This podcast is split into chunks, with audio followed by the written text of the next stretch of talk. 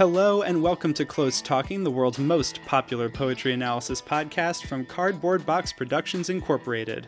I am co host Jack Rossiter Munley, and with my good friend Connor McNamara Stratton, we read a poem, talk about the poem, and read the poem again. Before we get into today's selection, a quick note that if you like what we do here at Close Talking and have a spare minute of your time, it would mean the world to us if you would give the podcast a rating and review on Apple Podcasts. Those ratings and reviews help boost us up the algorithm and find new listeners. And if you have suggestions for future episodes or comments on this one, you can send us an email at closetalkingpoetry at gmail.com. And you can also find us on social media. On Twitter, the show is at Close Talking. I am at Jack Rossiter Munn, and Connor is at Connor M. Stratton. On Instagram, the show is at Close Talking Poetry, and on Facebook, it's facebook.com slash close talking. We also have a website, closetalking.com, where you can find all the past episodes of the show, and Cardboard Box Productions has just launched a newsletter, Unboxed, and if you go to cardboardboxproductionsinc.com, you can subscribe for more behind the scenes stuff on Close Talking and all of the other literary and cultural history podcasts that Cardboard Box Productions makes on with the show.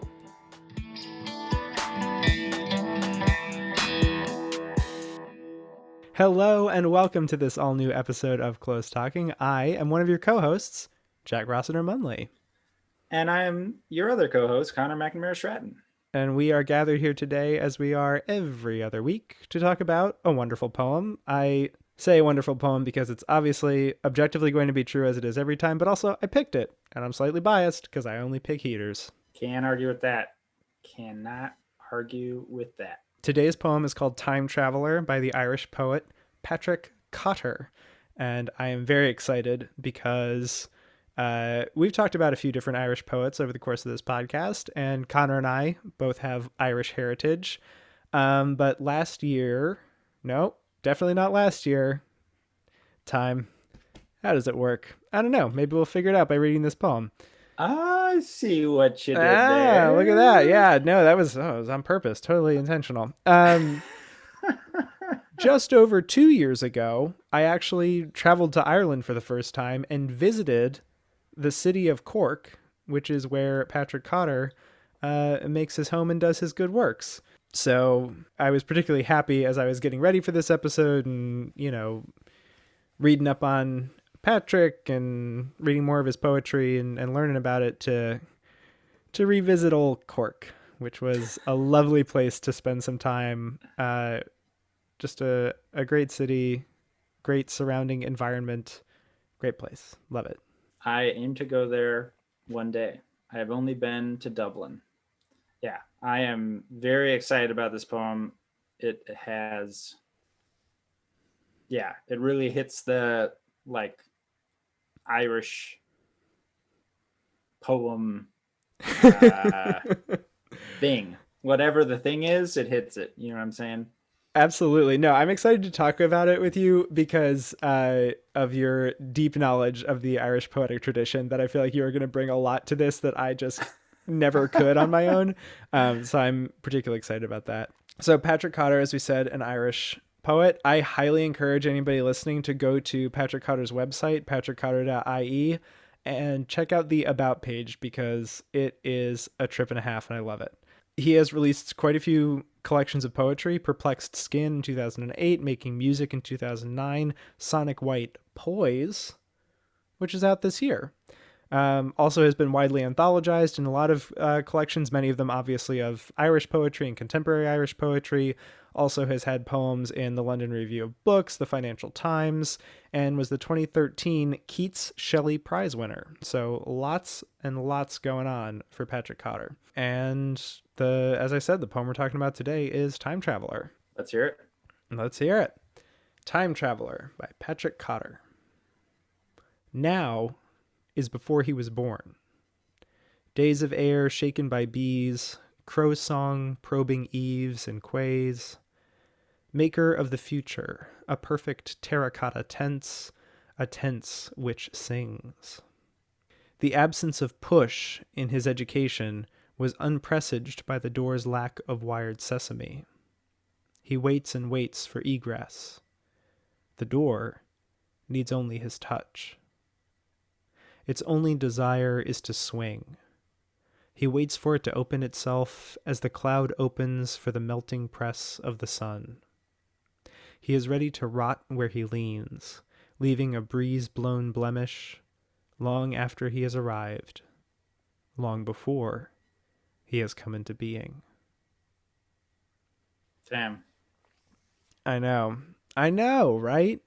We usually kick it off with a uh, a narrative of the poem, but I feel like, as is the case with most time travel experiences in uh, in literature or cinema, it defies narrativization, and in fact, uh, becomes kind of interesting and circular.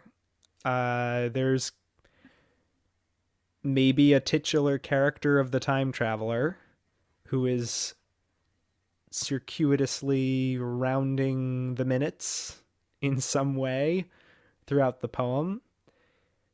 And that's about as much narrative as I glean from it. I've got some like suppositions and some whatevers, but I feel like on a basic narrative, like I can say for sure this is happening here. That's about as far as I get. I don't know about you, but like that, that I'm I'm not beyond that. I'm just connecting dots that I don't even know if they're there. um, all I can say in addition to that is that there is a door. And the door yes, there is, is a door opening in some way at some point. And the the the character is waiting for that or maybe opening the door. But maybe but it's never opening? Maybe not. Maybe it's he's not... just uh waiting for Godot wow. Hey. waiting for Godot yeah Mm. got him Mm. Nothing to be done. Um, yeah i bet you wish you could time travel back before you heard that huh yes. There are some things. There is maybe a sense of place more than a sense of time. Could that be the case? I think that is kind of the case. Um, and that's part of why I think narrative is hard to do with it because narrative does rely on a somewhat linear progression of time, usually. Um, even if it is not a linear progression, there's at least like a linear story progression, even if it hops back and forth in time. But yeah, there is there is definitely a sense of place, and there are several objects Mm-hmm. that give you a sort of sense of what's going on. As you so rightly pointed out, the door is the big one. Because we got this like crow song probing Eaves and Quays, which I looked up on Merriam-Webster, both of these because they're they're um I kind of knew what an Eave was, but I was having a bit of trouble. It's what the Um, Desperados are under. Yeah. That's so for all yeah, those Warren Zevon fans out in the audience. I got you. Yeah, it's like that part of the roof that's like hanging over the wall. That's the Eave. Um, and then the quay, which Merriam-Webster's first pronunciation, which is not what I was going to think, was keys, which sounds suspect to me, but would sound cool with eaves and keys. Does sound like eaves. But basically, it's like a landing place on the bank of a waterway type thing that's like parallel to the water. So it's like kind of a thing like that. Then you got this like perfect terracotta tense, which like is abstract, obviously, but you got the terracotta, which is that like kind of clay, earthenware stuff. Um, and then there's the door, um, which I feel like the door, it's like a very loose door based on the, it's like, um, you know, its only desire is to swing, it only needs his touch. He waits for it to open itself like it's like one of those you know it's not like locked into place you know what i'm saying Yeah. um Well, and also the the imagery around the door makes it less easy. It makes it harder to envision it, I think, because there's these wires at one point, which makes you think like maybe futuristic door and it only needs your touch and its only desire is to swing so like do you kind of gesture at the door and it flies open like you're in a sci-fi fantasy world but also mm, you know, it has a lack of wired sesame, which puts you in mind of Alibaba and the 40 Thieves, Open Sesame, like these yeah access to this cave of loot in olden times. You know, it's sort of it it piles on this time confusing imagery, which I really like and obviously fits really well with the whole conceit of the poem, but it also as much as there is a bit of a sense of place, I do find that then confounding in terms of fully envisioning the door or how you would like interact with it. hmm Agreed. Agreed. Um, but yeah, like I'm just I have like sort of an image of a of a town or a city or a place in a town or a city that has those like the eaves and the quays and the door. and it's I don't know. Um and the bees and the crows. Um so but yeah, no, I agree that it, it does defy um narrativization because like, you know, the beginning is like now is before he was born. Um and then like it ends with, you know, he leaves this breeze blown blemish long after he has arrived, long before he has come into being. So it's like we don't know when exactly anything is happening. That that's kind of in terms of as as literal play by play by place by place. That's as close as I can get. I'm curious what drew you to this poem. I mean, there's always the Cork connection, but time travel's weird and it's hard to think about. And this poem kind of does that. that's that's honestly a lot of it is just there are so many different stories that deal with time travel and some of them are really popular. I know we have talked about the MCU on various occasions and I know that you are slowly molasses like making your way through the existing catalog of films despite access to all of them via the Disney Plus platform. Uh Okay, I don't subscribe to Disney Plus. Let's be clear. Okay, yeah, but I do, whatever. I will in no way share my login information with you. like, no spoilers for the MCU, but like, time travel does eventually show up as a, a, a feature in the narrative. And currently, the Disney Plus series that's happening right now, Loki, is all about time and timelines and kind of after the culminating event of the first four phases of the Marvel Cinematic Universe, which leads to this literally titanic confrontation because it's Thanos, the Mad Titan. Whoa. I know I'm not ruining anything for you, and also I don't think you care that much, but Nope. yep.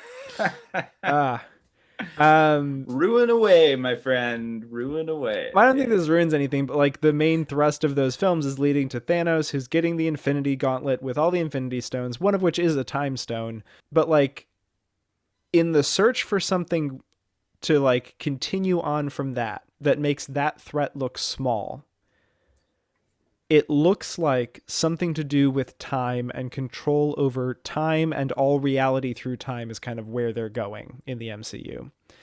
Um, but obviously, it's not just the MCU. There's also Back to the Future. There's also whatever that movie that Chris Pratt is in on Amazon right now is something The about Tomorrow War, the Tomorrow War. It's Oh. war tomorrow. which is kind of like that.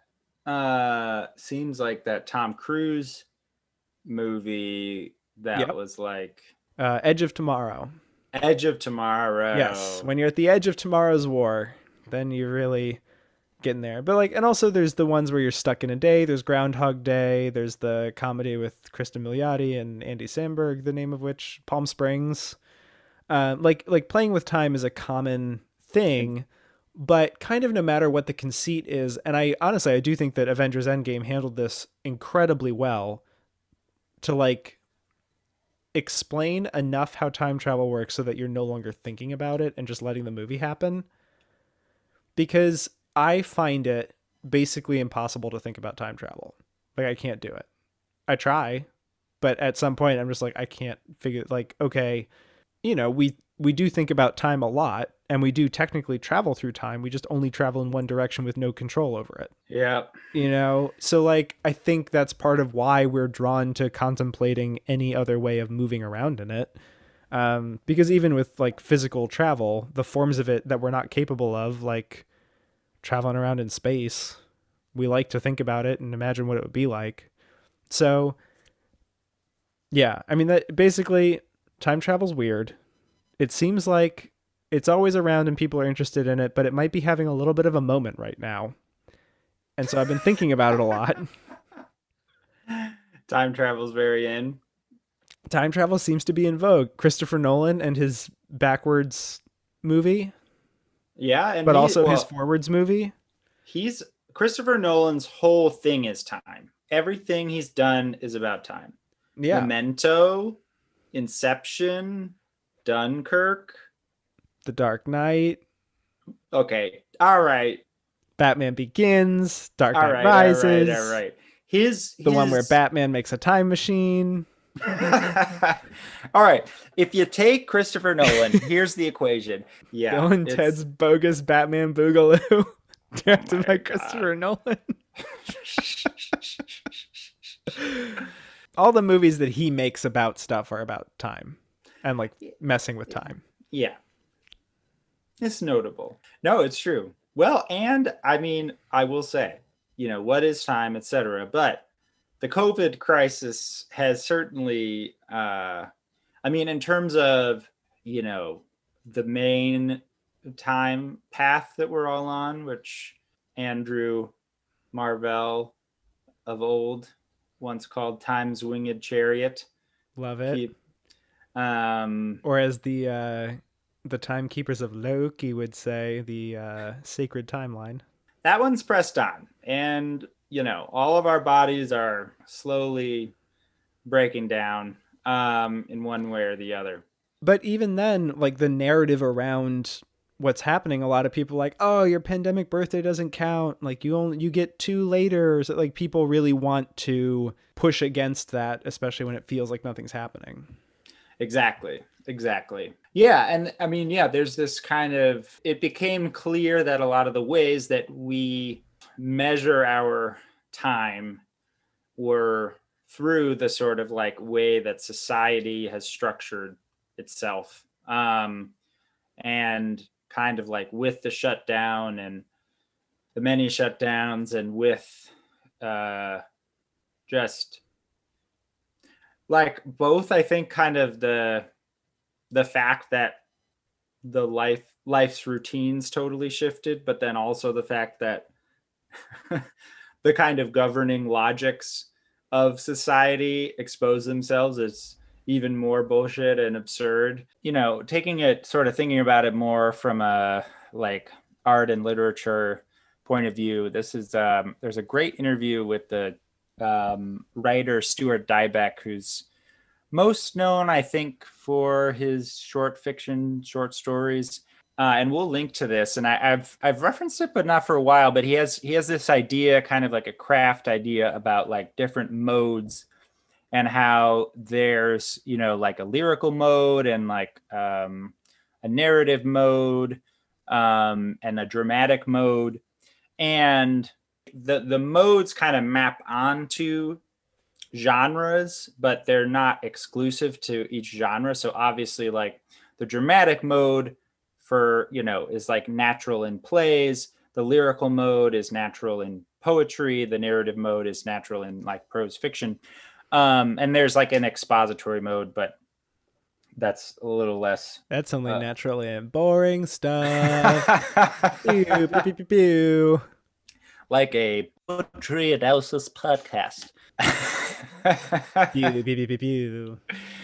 One of the the ways that he often distinguishes those modes is actually their relation to time. So the dramatic mode, which makes sense when you think about a play, is basically like a one to one uh thing. So like the play's time is happening at at the same time as real time, right? It's like you watch it happening, they're having a scene. Whereas like um narrative time, like, you know, in an extreme example, you have like the section of Virginia Woolf's to the lighthouse, uh, time passes, you know, where you have 20 pages of the book and years and years and years pass, right? So the sort of like the time it takes the reader to read it does not match at all the time that's being covered by the you know by the narrative. Um and rather the logic of the time is is you know is is narrative is you know linked events in that sort of structure. Um and lyrical time is basically slower than dramatic time. Um so you know like and and this i think is is is quite clear when you think about a poem where you can think about just like the you know even even this poem even as it goes back and forth in time it's like the central kind of like action that may or may not happen is like the swinging of a door which would take not that much time. But it extends sort of through throughout the poem in a kind of way. Um and you know we've talked about lots of poems where you know the what happens is is one little moment that's then dwelled on. And you can kind of see how the the time of the poem you know the time it takes the reader to read the poem is much longer than the the happening and the time sort of in the world of the poem. Um and but why i like this concept is how different genres can play with different modes at different times. Um, and the example that Dybek uses in the interview, or one of them, is the James Joyce story, The Dead, and how there's, it's quite a long short story, but there's, so at, at one point, there's basically like this dinner scene and this conversation that's like quite long that happens. But the scene itself, like you really, it's like all you get all the dialogue. It's not just like you know a little tidbit here, a little tidbit there, so that the the play or the story sort of like uh, moves into a dramatic mode in that moment. Um, and then at the end of the the story, you know, it's like snowing and it's this very kind of beautiful lyrical moment and not much time is passing but the scene of the snowing like takes up a lot of space. And so the the story sort of like moves into um kind of lyrical uh mode sort of like at the end. I don't know. And and it and similarly this is like kind of my own riff on it but i often i remember we were talking about gosh oh it must have been right after the election in november and how like the time of the election was like just all consuming. And it also seemed like that was the momentous thing but then like after it happened obviously great relief. Um but then it was like oh there's a lot of life and shit to get through. And it's this weird thing where like i feel like there's these different levels of time and like different paces where like poetry in some ways is like one of the slowest but also the one of the deepest. And like politics electoral politics is like the fastest and the most shallow where and like i just think about like listening to you know just like a, a political news show and it's just like all this shit happened, but it's like it's the same shit and like nothing's actually changed and Even stuff. different shit, it's presented like all the same shit. exactly. or Yeah. it's like the same shit but presented like it's different somehow like there's no yeah it all comes into the same what's interesting to me is that i completely agree and i feel like i've like electoral politics and poetry both for those exact reasons demand the most from viewers or readers because you have to be an active decoder of what you're engaging with for it to be meaningful and useful and to like see past whatever. Um, so like poetry asks a lot of its readers and electoral politics. If you're doing it right as a citizen asks a lot of you as a citizen because you have to go past the talking points and the rhetoric or in many cases the kind of horse race way that it's being covered to drill down to the fact that like oh actually what's at heart here is very important issues that govern like who can do what in the country and like whether or not you can actually live comfortably. Um, yeah. No i i completely agree.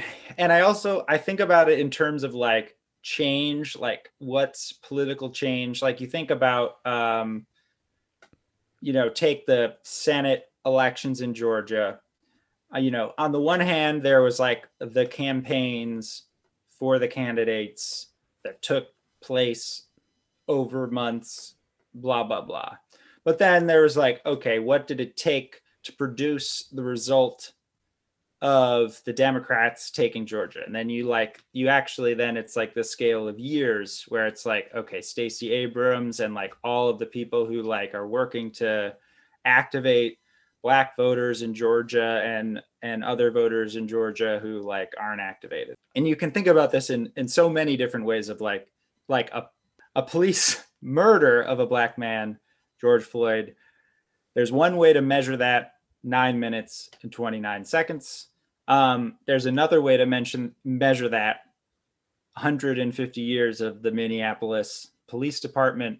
There's another way to measure that, you know, 400 plus years of, you know, um, since the enslavement of African people. And there's all these sorts of like political and whatever processes that are happening and people who are doing X, Y, and Z, but but the scales of time um, and it are are different and and yet relevant. At any rate, we uh, we sort of drifted away from the poem ever so slightly. I think that's we've- sort of natural when the subject is like time and traveling through time because it is so all encompassing.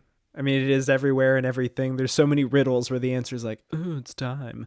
Uh, like it was a clock, you know. It's like what what has hands and a face but isn't alive? Oh, it's a clock. Gotcha. Timekeeping. Like, what's everywhere and nowhere and controls everything but controls nothing? Oh, it's time. Ooh, I got you again.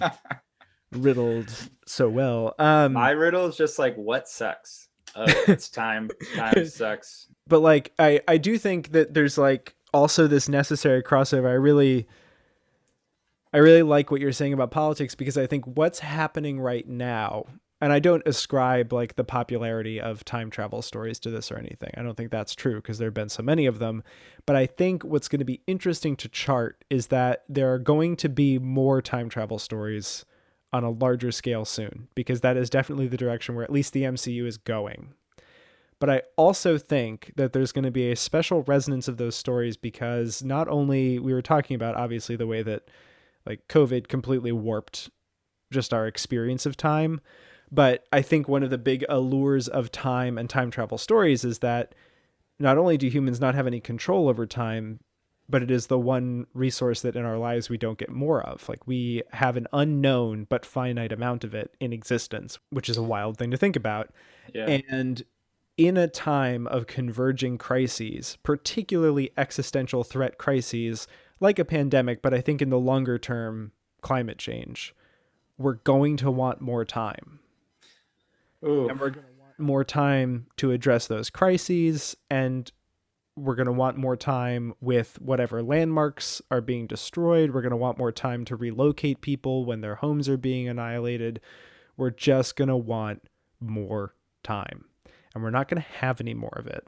And I think that potentially on like a subconscious level that is going to lead to even more interest in time travel stories because there's already a ton of interest. We've named dozens of them that are major pop culture phenomena and there are many others we haven't even talked about, like Doctor Who, like which has been around since the 60s. Like every time travel story possible is happening over in Doctor Who.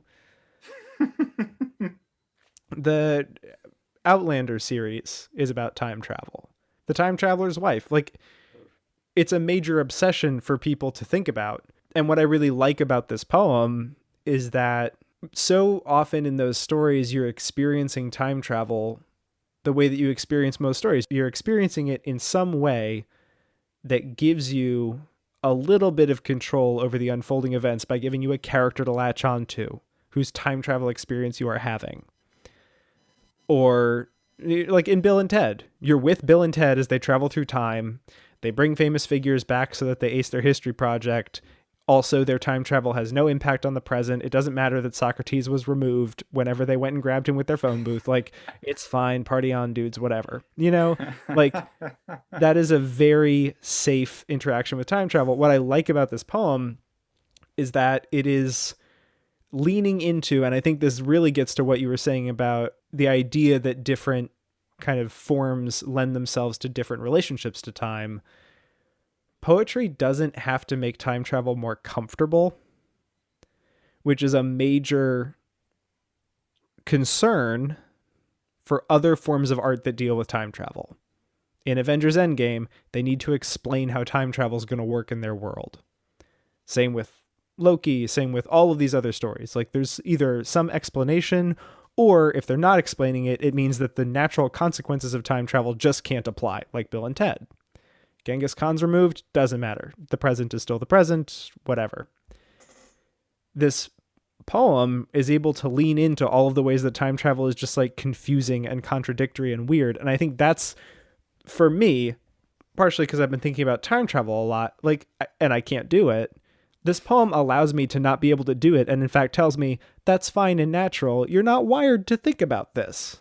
It is a contradiction because I think that's part of why our conversation is so wide ranging. Because what this poem does is it opens up all the ways that time is potentially like the implications of malleable time. And I think it does that right off, right from the beginning when it says now is before. Okay, that can technically be a way of describing something like now is before the time that we've invented a way to get to Mars You'd never say it that way. but like now isn't before anything. Now is now. It's happening. It is. You know, now is. But it immediately kind of shakes you up. And then also like the the very careful way that the words before and after are strategically deployed throughout the poem to just constantly keep you off balance, I think is is really nice. Yeah, absolutely. No, it's so right. And it's like a kind of, you know, instead of orienting oneself by place it's a kind of it's a kind of you're in one place but you're moving around in time sort of. And the the analogies i can think of are just sort of you know animals that like use echolocation or something. Like instead of sight or like i just learned chickens are in tune with the magnetic poles of the world. I think a lot of birds are. They they migrate. Okay. That right. Off so, of magnetic orientations. Y- yeah. I think there's that element happening here where you have like, you know, as you were saying, like now is before he was born. Um and and there's also this sort of delight in the way that you can just say something and your mind like the language forces it into happening. Um you know where you can just have long after he has arrived and then follow that up with long before he has come into being.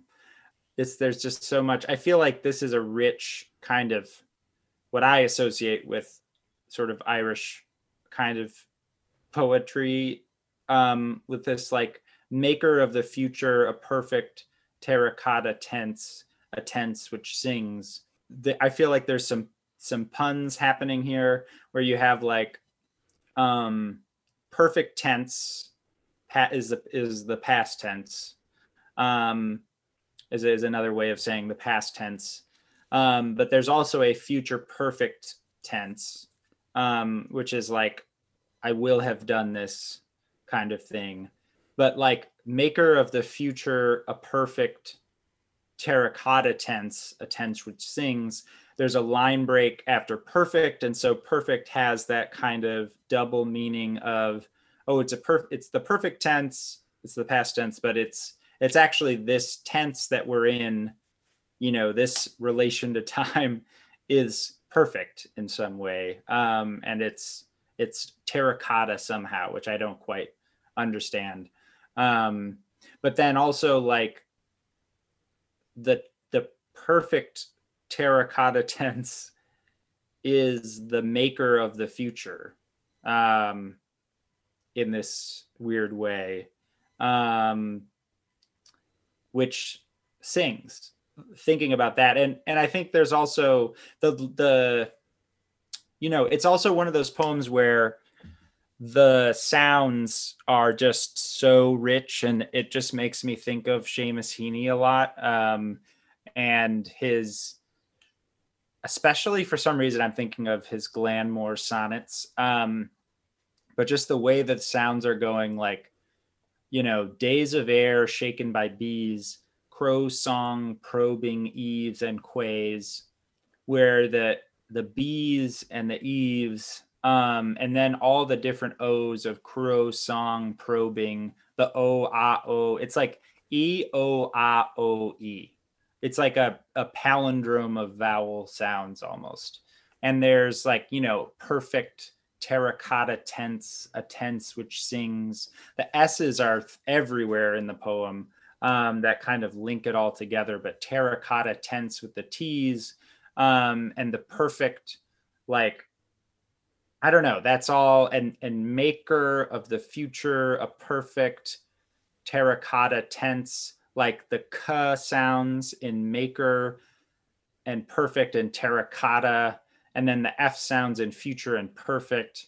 Um it's just amazing and you can you can tell that the word choice is such that it's like elevated but elevated in a sense of like almost for the sound you know? So you have like um he waits and waits for egress like egress is like not a word I hear very often. Um, and that's just like coming in and out, like entering, I think, basically. Yeah, basically like he waits and waits for the door to open.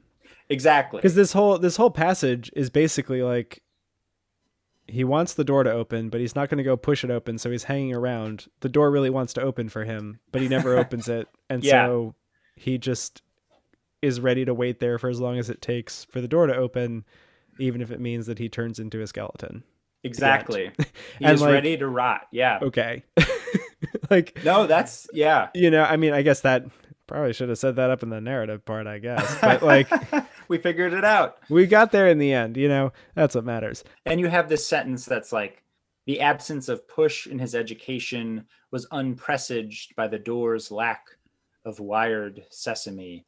Um again like kind of punning on sesame, although it's it's still not quite clear what else the sesame, like what the main meaning of sesame is, except as a reference to open sesame.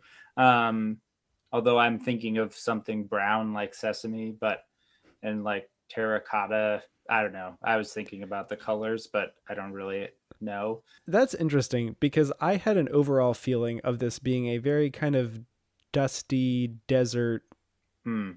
kind of yeah like i for some that, reason that was the overall palette that my head created for this and like scene that it set i think partially because terracotta is is mentioned up there i think also because time traveler put me in mind of uh, i met a traveler from a you know the the opening of ozymandias basically right. and then i think when sesame came in it got me into the web of like ancient world connections, like the Terracotta Warriors, mm. you know, the Thousand and One Arabian Nights, Ozymandias and the ruins, like Egyptian ruins. Like I feel like it it got me into that headspace, whether it's intentionally or not. I felt like there were several signposts within the poem that kind of were taking me to like a desert ancient ruins in the sand kind of setting. which overall, yeah. I mean, mainly I'm I'm responding to your mention of the color, which like gave me this overall color palette of like beige and tan and gold and stuff as I was reading through. No, absolutely. But yeah, that sentence is like so it's one of those sentences that when I think about like what it means, it's like a totally bizarre way to write that because it's like the absence of push and push is like italicized in his education. Okay. So like the fact that this he didn't wasn't taught that like you can push something basically like do you know how to push he doesn't know how to push um was unpresaged and pr- presage is like to warn uh to like have a warning about something by the door's lack of wired sesame. So for one thing there's like three negatives absence unpresaged lack of wired sesame. Um and what it's kind of saying is like the fact that he didn't know like how to push a thing like a door right. was not warned or like you couldn't tell or something by the doors like because the door didn't have stuff that would keep it from moving around or something is kind of like what i think it means it's like the door is not a sturdy door. It's like floating around. It loves to swing. It's just trying to swing. It's all it wants to do. So the Dirty fact door. that this dude has literally no idea how to push anything, you wouldn't know that about him because of this door, which is so pushy. Well, and then you get like, so why was there no push in his education? Is he from a distant future where all doors have some kind of like like you don't push doors anymore. They all open for you when you walk up to them. So like is he just going to wait for this one to do that and he doesn't know how to deal with it even though the door is like, "Oh, let me do my door job and open up." Like, "Oh, push me. I'm ready to open." Right. He's from the future. He's going into the past where you have to push doors. Where you have to open that's, doors.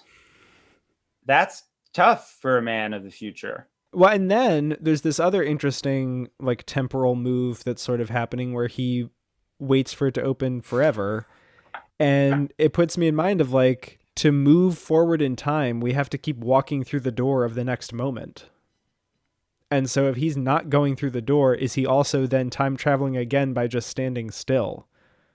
Um, and it put me in mind of obviously I've mentioned it several times in many different contexts the play Inherit the Wind, which is beautiful and wonderful, and the film adaptation is absolutely transcendently good. Um, but there's this little interaction between the main characters. It's about the Scopes Monkey trial, which was Clarence Darrow and William Jennings Bryan. In the movie, it's uh, Matthew Harrison Brady and uh, Henry Drummond, but they're they're old friends, and now they're on opposite sides of the evolution debate, and they're sitting on the porch, and they're basically reckoning with the fact that now as old men, they're ideological opposites when they had been friends and Henry Drummond had like campaigned for Brady when he ran for president and now they're so far apart and they're talking about that basically.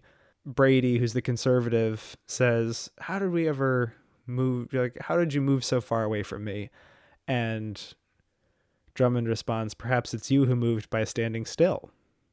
And I feel like some of that is what's going on here with this choice of like, I'm going to sit here and turn into a skeleton is in a way removing himself from the flow of time. That I love that. That's that makes a lot of sense. So you gave me lots of thoughts. The one thought is that sentence is totally wild. It sounds very beautiful. It has a lot of sounds and stuff and shuz. The absence of push in his education was unpresaged by the door's lack of wired sesame. He waits and waits for egress. The door needs only his touch. I feel like we move from push to education, unpresaged, to that touch with the ch a little bit. There's a different logic, sentence logic, um, is not at work. It's more the sound logic. But I think that you're really right about, which is the other thought that I had after your thought, which is that this is a sonnet. Oh, let's get those sonnet trumpets going. There it is. That's the sonnet fanfare we know and love. okay. And if you have listened to our sonnet week from April Poetry Month, if you haven't, I recommend it. Uh, either way, one of the features of the sonnet, it usually has 14 lines, um, but it has in the middle a volta or a turn of some kind that in the Petrarchan style and variations often comes after the eighth line. So I was thinking about that. I was like, oh, I see the I see the 14. Um bada boom bada bing. Um we don't have quite a rhyme scheme, but we have this eighth line. The door needs only his touch its only desire is to swing. That's the ninth line. And I got to thinking about turns and I got to thinking about swings. Ooh. And I was like, what if the sonnet is a door? I'm liking where this is going a whole and lot. the volta is the hinge to the door. Ooh. And we are but merely reading the door as it moves back and forth Oh my goodness. in the wind, Oh, And- what? kind of going back and forth in time because we're going back and forth in the poem. And I thought that's kind of cool, maybe. That's so cool. Um, and because I feel like the swinging and the the moment of the door may be swinging, but then also, of course, in a in a way, it doesn't. There's not a quite. There's not quite a turn. like it signals the turn, but the man doesn't know about pushing, and so he doesn't actually. He could have pushed the sonnet into the turn into the volta, but he doesn't quite want to. And it's it's a sonnet. Its only desire is to swing, um, but instead he waits for it to open itself, um, and yeah, I don't know like quite what to make of all that, except for then what I was thinking about with the the kind of what Stuart Dybek was talking about in that lyrical mode and how time is slowing. Um, and also about like the poetry sort of deep time. And then when you were talking about that kind of like standing still is its own form of time travel uh, by kind of resisting it in a way. Um, I don't know. It made me think about poetry in a way of this sort of lovely presence. It's like being with a poem and its stillness in a sense. And that kind of like he's ready to rot where he leans, leaving a breeze blown blemish long after he has arrived, long before he has come into being and like the poem itself the sounds throughout have been very sort of um above the surface uh like you kind of notice them more sometimes than you notice the meaning. Like, because I'm like, I don't know what an eve or a quay is, but I like how that sounds. I don't know what egress or unpresaged. Like they're like, ooh, I like moving my tongue in that way. it's kind of fun. And then, but then this moment at the end, like leaving a breeze blown blemish long after he has arrived, like that's the the three B's alliteration is like this the sound density is like reaching its kind of peak. It's the most attention I think your ear. Uh, it's very interesting to think about the door as the poem now because it's this kind of you can go kind of in all directions, but this like that um it reminds me of this one poem by Billy Collins, Introduction to Poetry.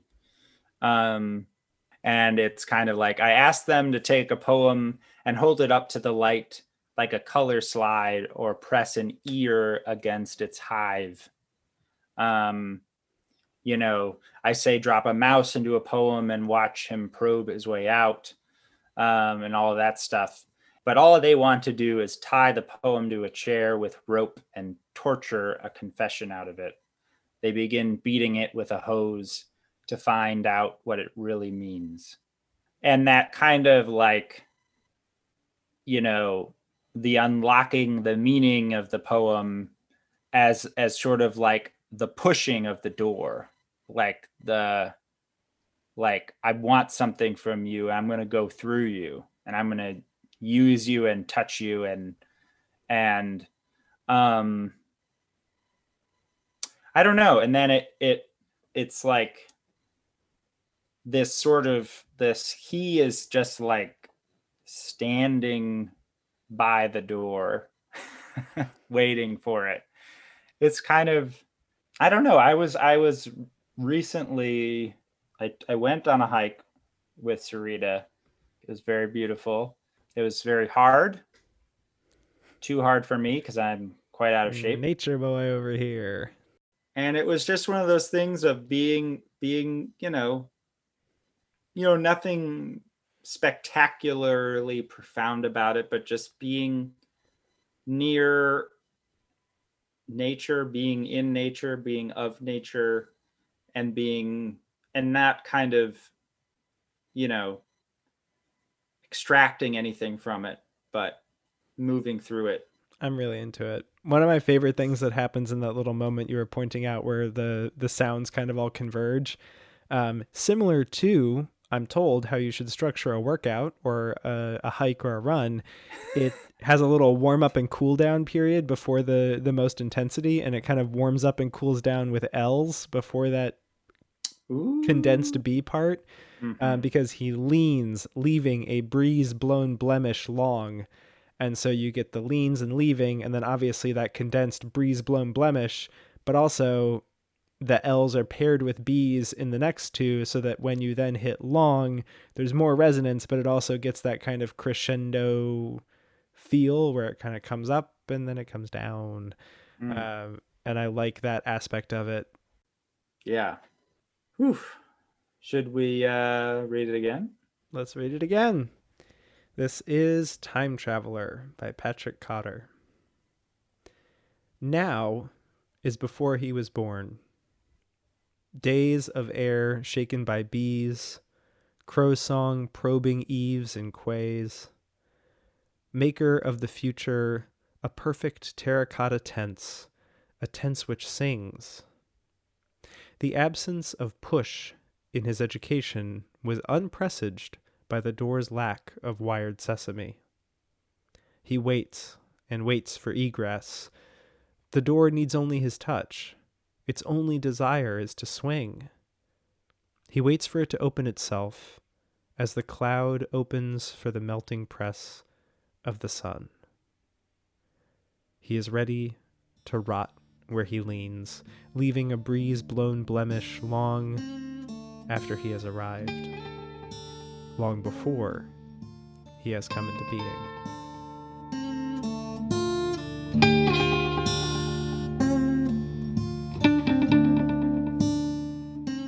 Jack, I just, I simply want to know what is going on in your world. What are you reading? What are you watching? What are you listening to? What are you standing near? What are you pushing or not pushing? I mean, I'm pushing those weights, baby. Going to the gym, getting ripped and swole, just cut and thick. Oh boy. Just benching my pecs off and squatting like there's no tomorrow. Ah, Jesus Christ. Yeah. Uh, I have not been reading a lot, I will confess. I'm not quite sure why, but the last little bit, even audiobooks, I haven't really been doing it. It's mostly been like conversation based podcasts.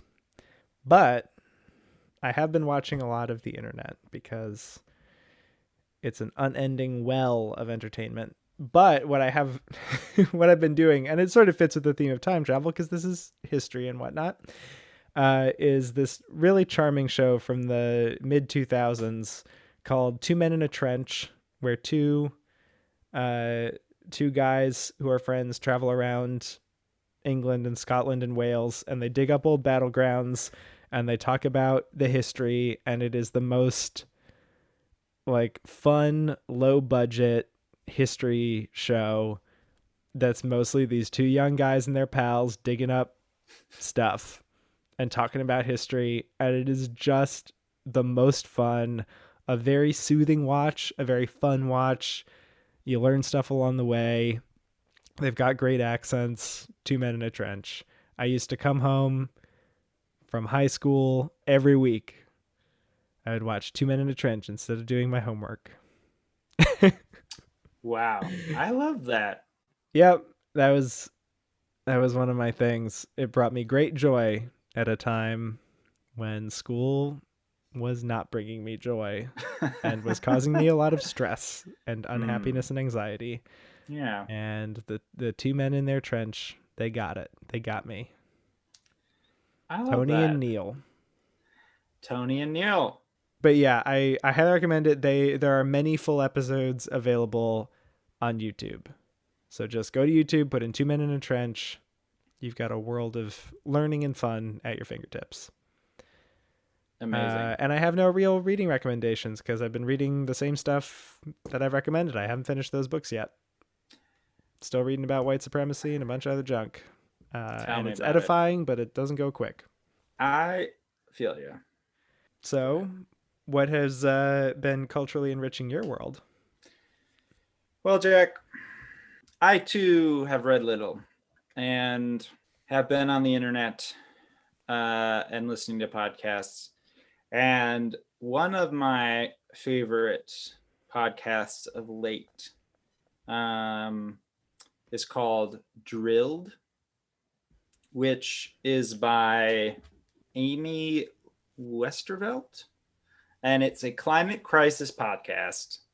And she's the best. And there's lots that happen on the um, on the podcast but i'll tell you about two things. One was a recent episode called climate guilt brought to you by big oil.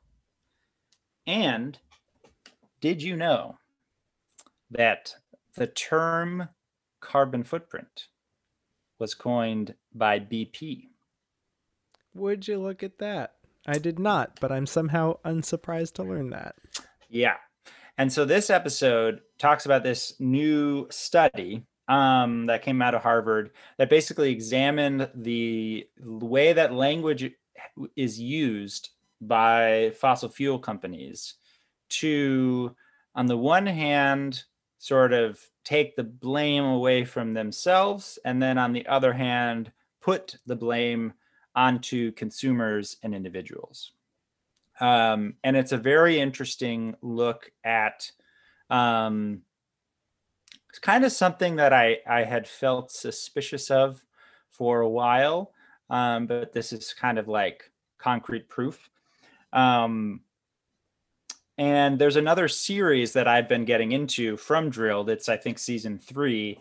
And it's basically about the development of the kind of propaganda machine of big oil um, and it sort of traces the rise of public relations as um, like a thing in itself, um, and then it kind of traces how fossil fuel companies perfected it as as one of their sort of central ways of doing business. To me, it's really um, fascinating because I love thinking about the way that you know language is used um, in these kinds of ways, where like you know you'll you're constantly seeing ads of you know there's like greenwashing or like you know like actually Exxon's a friendly company that's that's donated 0.0001% of its thing to like one pollinator garden near you or something like that. But at the same time, it points to, I think there's a maddening, even though we're like finally in a place where it seems like in the mainstream, it's like, okay, the climate change is real and it's bad.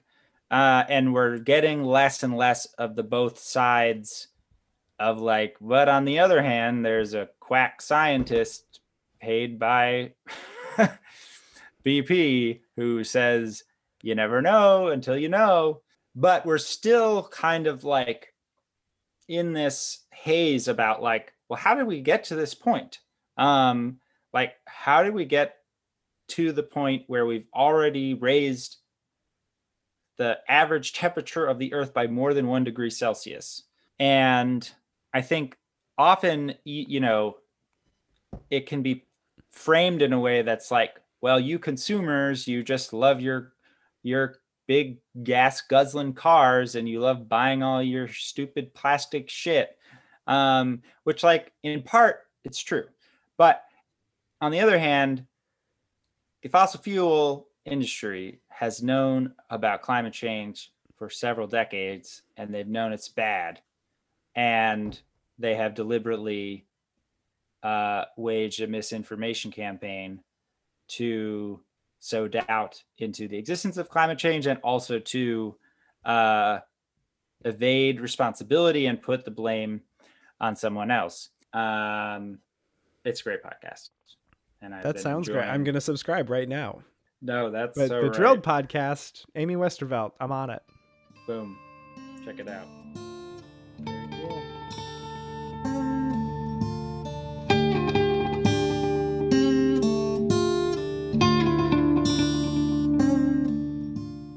Hello, everybody. Thank you so much for listening. This is co host Jack Rossiter Munley. Just reminding you that there are a ton of ways that you can get in touch with us, and we love to hear from you. It's always great to know if you have a different reading of this poem or any of the other poems we've covered, or if there are any poems you wish we would cover in the future. You can send us an email at closetalkingpoetry at gmail.com or the show and Connor and myself are all on Twitter. That's another great way to connect. I am at Jack Rossiter Munn. Connor is at Connor M. Stratton, and the show is at Close Talking. You can also find us on Instagram at Close Talking Poetry or on Facebook at facebook.com slash close talking. See you next time.